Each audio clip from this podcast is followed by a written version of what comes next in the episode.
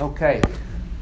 Last week, Art took you on a little storytelling crusade. Without looking, somebody tell me about the story of the synagogue official whose child was sick. Take off. Anybody? You've had a week.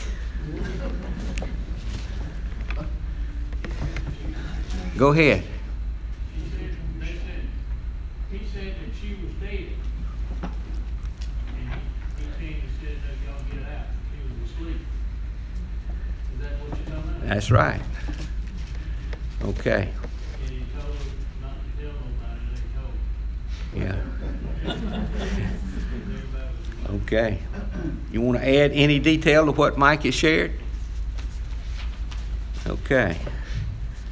All right, that's in 18, chapter 9, verse 18. While the synagogue official was saying these things, while he was saying these things to them, a synagogue official came and bowed down before him, saying, "My daughter has just died. Come and lay your hand on her."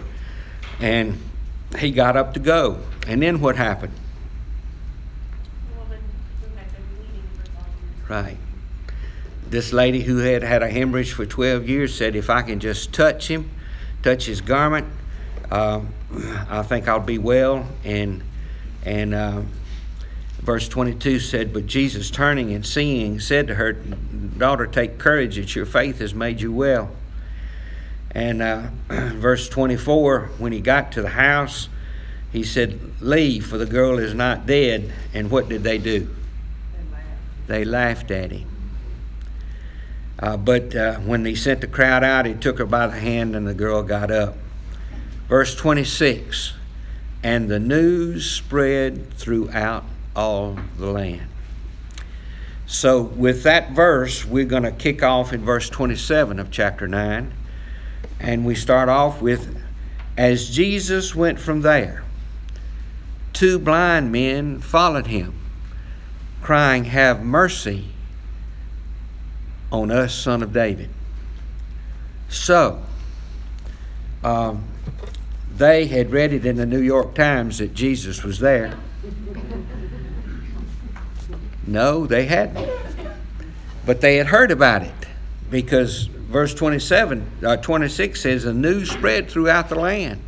Didn't say they were deaf, they were just blind. So they heard what Jesus was doing. And they went from there, and 2 men followed him, crying, "Have mercy on us, Son of David." When he entered the house, the blind men came to him, and Jesus said to them, "Do you believe that I am able to do this?" Do what? Heal them. Give them a sight back. And they said, "Yes, Lord." Then he touched their eyes. "It shall be done to you according to your faith." In every instance, Jesus healed them, but they came to him because they had faith that Jesus could do what he said he could do. And every healing Jesus did was instantaneously. It wasn't a drawn-out affair. Now, I believe every healing is of God today. You know, everything we do. God made our bodies, and he made them to heal, you know, and so they do. But in every instance where Jesus was involved with healing, it was an instantaneous healing. So their faith had made them whole. He says, "Shall it be done to you according to your faith?" And their eyes was open. And Jesus sternly warned them, as Mike just said, "See that no one knows about this." Good gracious alive! If I had been blind and I got my sight, do you believe I'd be quiet about it? I'd let everyone know. But Jesus had his own reasons for telling them, "Don't tell anybody about this." Verse 31. But They went out and spread the news about him throughout all the land. So they were happy to receive their sight and happy to tell folks that Jesus, the Nazarene, had healed them. Verse 32, as they were going out, a mute, demon-possessed man was brought to him. After the demon was cast out, the mute spoke. And the crowds were amazed, and they were saying, nothing like this has ever happened or has ever been seen in Israel. But the Pharisees were saying, he cast out demons by the rulers of demons. We have often said, and it's true, that the Christian life will always be beat down. It's never popular, you know. It wasn't in Jesus' day, and it's not in today's world. Just look at your TV, you know. And so in this case, Jesus was doing good, but the Pharisees were saying, he cast out demons by the rulers of demons. We're going to come back to that verse in just a minute. Verse 35. Jesus was going throughout all the cities and the villages, teaching in their synagogues and proclaiming the gospel of the kingdom and healing every kind of disease and every kind of sickness. Seeing the people, he felt compassion for them because they were distressed and dispirited like sheep without a shepherd. And then he said to his disciples, the harvest is plentiful, but the workers are few. Therefore, beseech the Lord of the harvest to send out workers into his harvest.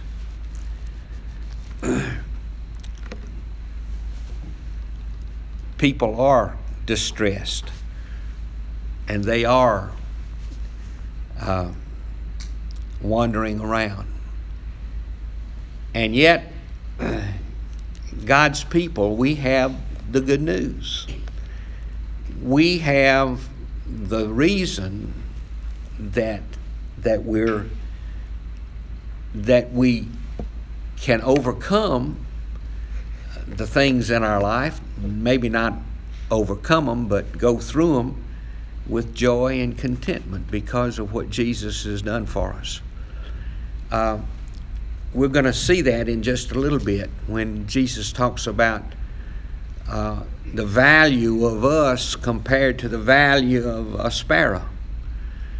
But we lose sight of the fact that he is in control of everything we do and everything that is said. So he says here, the harvest is plentiful, but the workers are few. Therefore, beseech the Lord of the harvest to send out workers into his harvest.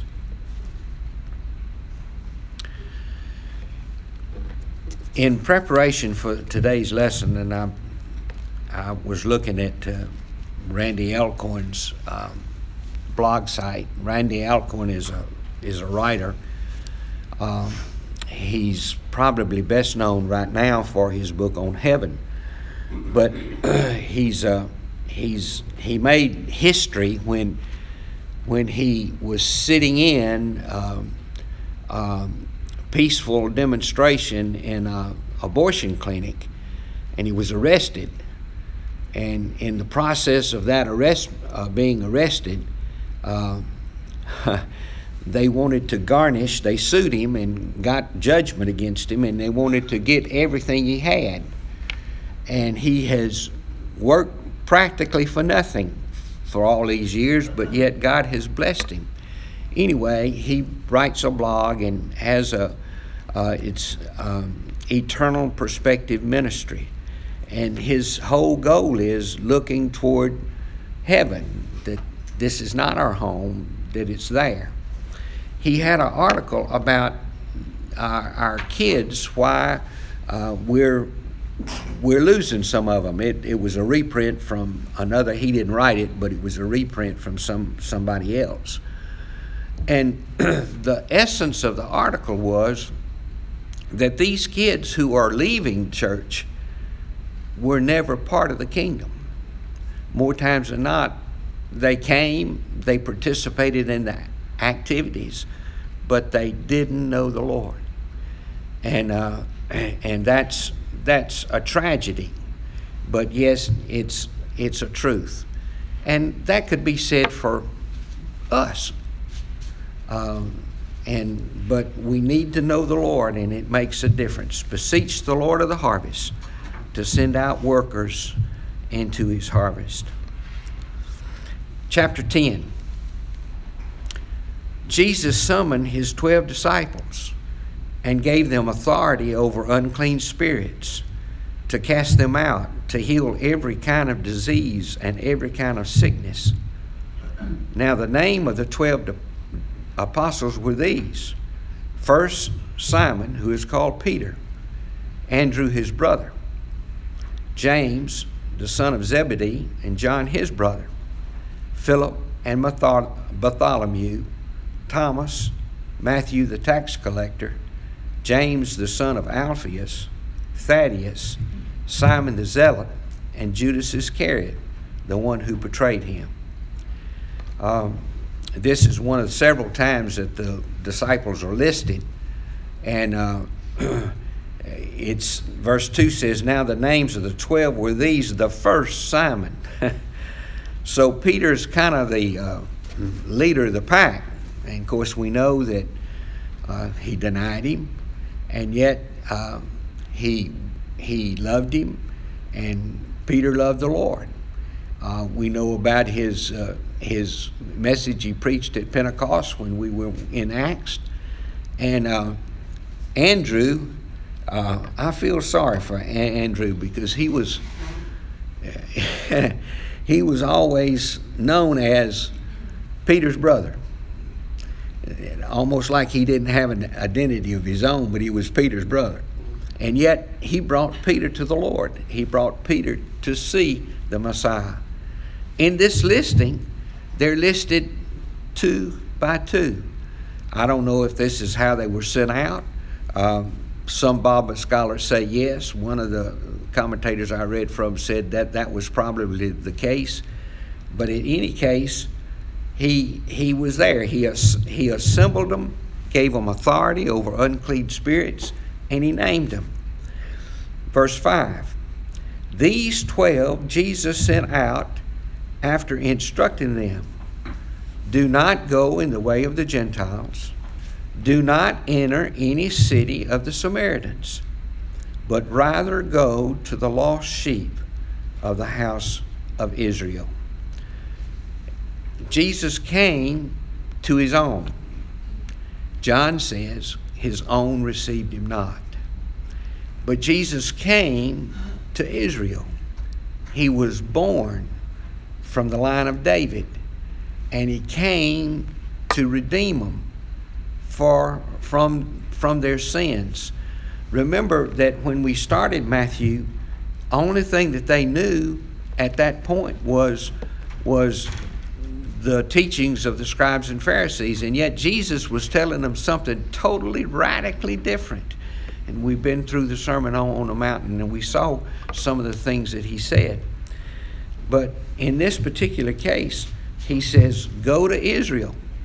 Don't go to the Gentiles, who was non-Jews, and he also separated another group. Don't go to the Samaritans. Now, the Samaritans were half-breeds. They were half-Jews and half-Gentile. He said, don't go to their cities, but he says, you go to the lost sheep of Israel. Now, later on, we know Jesus himself, the Samaritan woman at the well, that kind of fell away. But in this particular case, he sent the disciples out two by two to the house of Israel. We don't know how long this was. We don't have any indication of how long this was But he said in verse 7, as you go, preach, the kingdom of heaven is at hand. Heal the sick, raise the dead, cleanse the leper, cast out demons. Freely you have received, freely give. We've given you this gift, Jesus said. We've given you this authority to do these things. You have it freely, so give it out freely. Verse 9, do not acquire gold, silver, copper for your money belts, or a bag for your journey, or even 2 coats or sandals or a staff, for the worker is worthy of his support. There was a lot said in what I read about difference in what the Gospels say. We've talked about this. This Matthew, Mark, and Luke are what we know as synoptic Gospels or parallel Gospels. They have a lot of the same thing, where John's Gospel is totally different.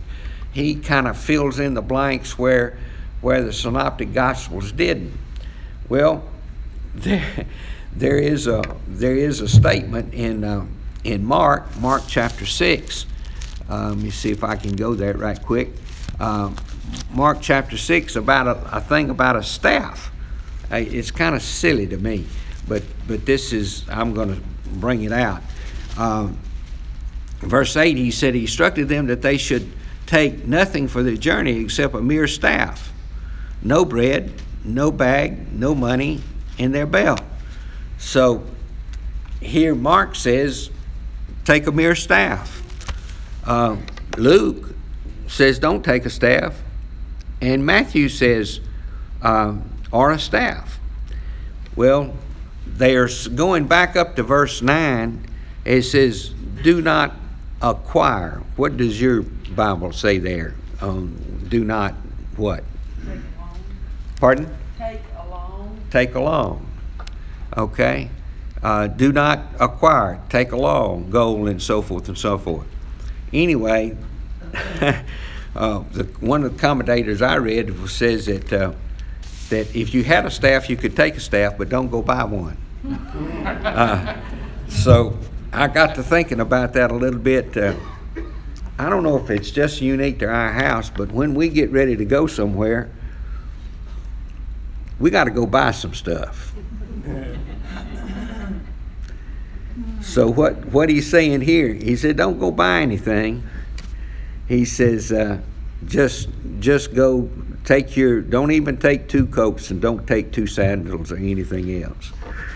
All right, let me read you what J.I. Ryrie says, and a lot of what I've said already is coming from him. It's what we need to say. Well, I'm ahead of myself. Take a staff, for the worker is worthy of his support. For the worker is worthy of his support. Turn, if you will, right quick to 1 Timothy. 1 Timothy 5. That's to the right, and you'll find, go through the Hebrews and then Thessalonians and Timothy. No, I'm right, wrong, before Hebrews.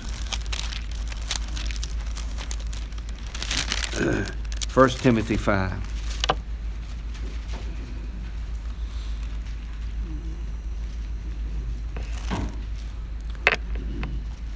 Verse 17. The elders who rule well will be considered worthy of double honor, especially those who work hard at preaching and teaching. For the Scripture says, you shall not muzzle the ox while he is threshing, and the laborer is worthy of his wages. While you're in the same area there, go to 2 Thessalonians. That's back to the left. 2 Thessalonians. Let's look at verses, chapter 3, verses 7. This is Paul. said, for you yourself know how you ought to follow our example, because we did not act in an undisciplined manner among you, nor did we eat anyone's bread without paying for it. But with labor and hardship we kept working night and day so that we would not be a burden to any of you, not because we do not have the right to do this, but in order to offer ourselves as a model for you so that you would follow our example. For even when we were with you, we used to give you this order. If anyone is not willing to work, then he should not eat either. For we hear that some among you are leading an undisciplined life, doing no work at all, but acting like busybodies. Now such persons we command and exhort in the name of Jesus to work in a quiet fashion and eat their own bread. So he said here, he says, don't take all this stuff. He says, for a worker is worthy of his support. There was a time in our history, I'm sure, I know, that churches didn't pay their pastors what they should have been paid. I think we've gone past that now, and I'm grateful that we always take care of our own and our own pastors and the people who share the gospel. So let me read what Ryrie said, and then I'll make another comment and probably get in trouble about it. This is a high standard and very special one. Let it well weigh carefully and examine. It's plain, for one thing, that a life of faith and a minister of the gospel of Christ cannot be one of these.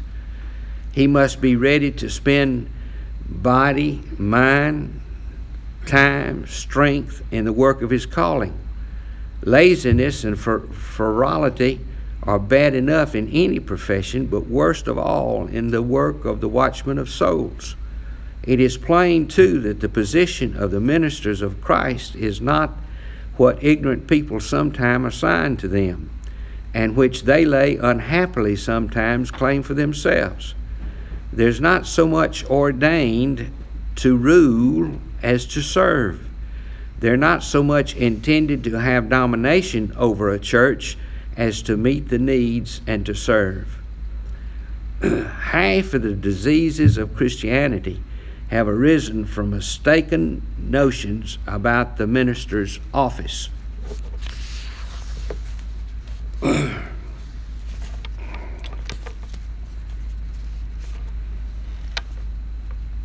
I was chairman of the pastor search committee at one time, and I was seeking counsel from some pastors that I respected and knew. And one of the first things one of them told me, and he repeated it several times, and if you probably heard me say it before, he told me, he said, Bill, don't call a lazy man.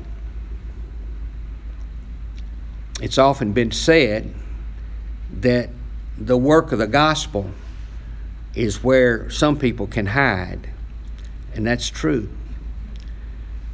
What Jesus is saying here, take care of these people, these disciples that went out two by two.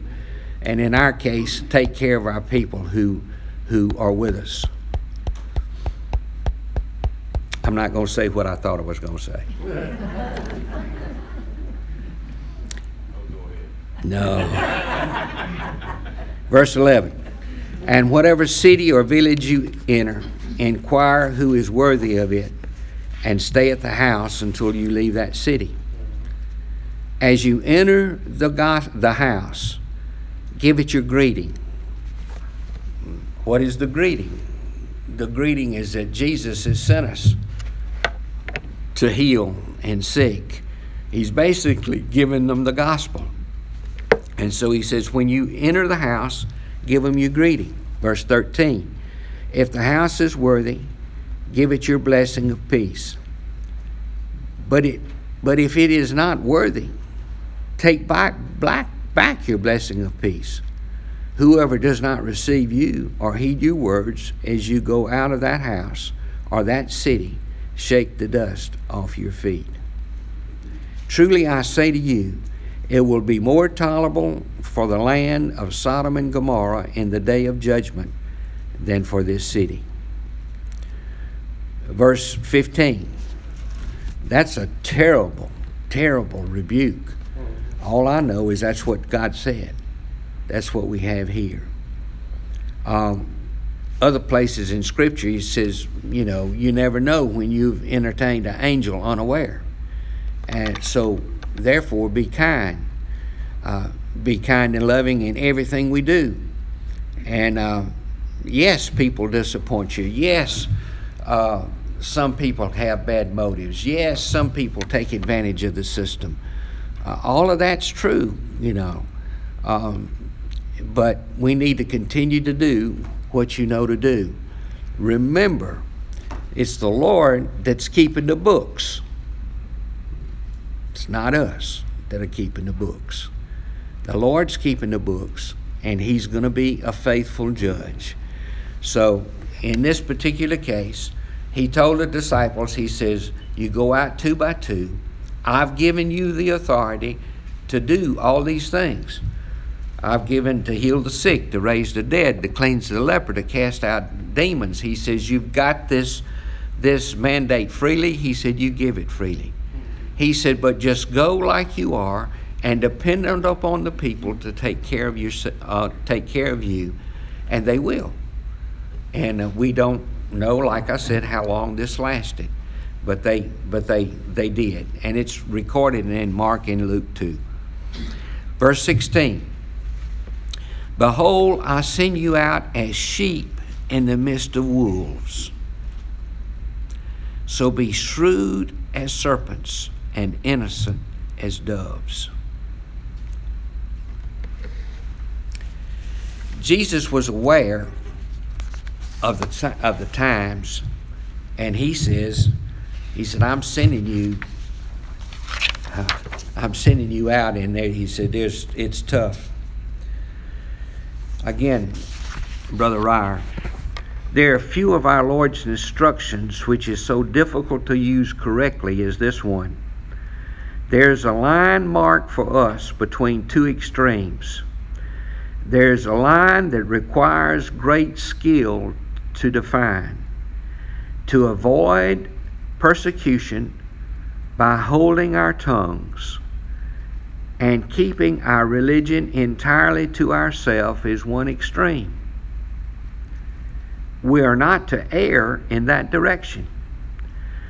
To court persecution and thrust our religion upon everyone we meet without regard to place, time, and circumstance is another extreme. So Brother Ryrie says, this is a difficult position and a fine line to walk. He said, we need to let the world know who we are, and at the same time, we don't need to be obnoxious with the way we do it.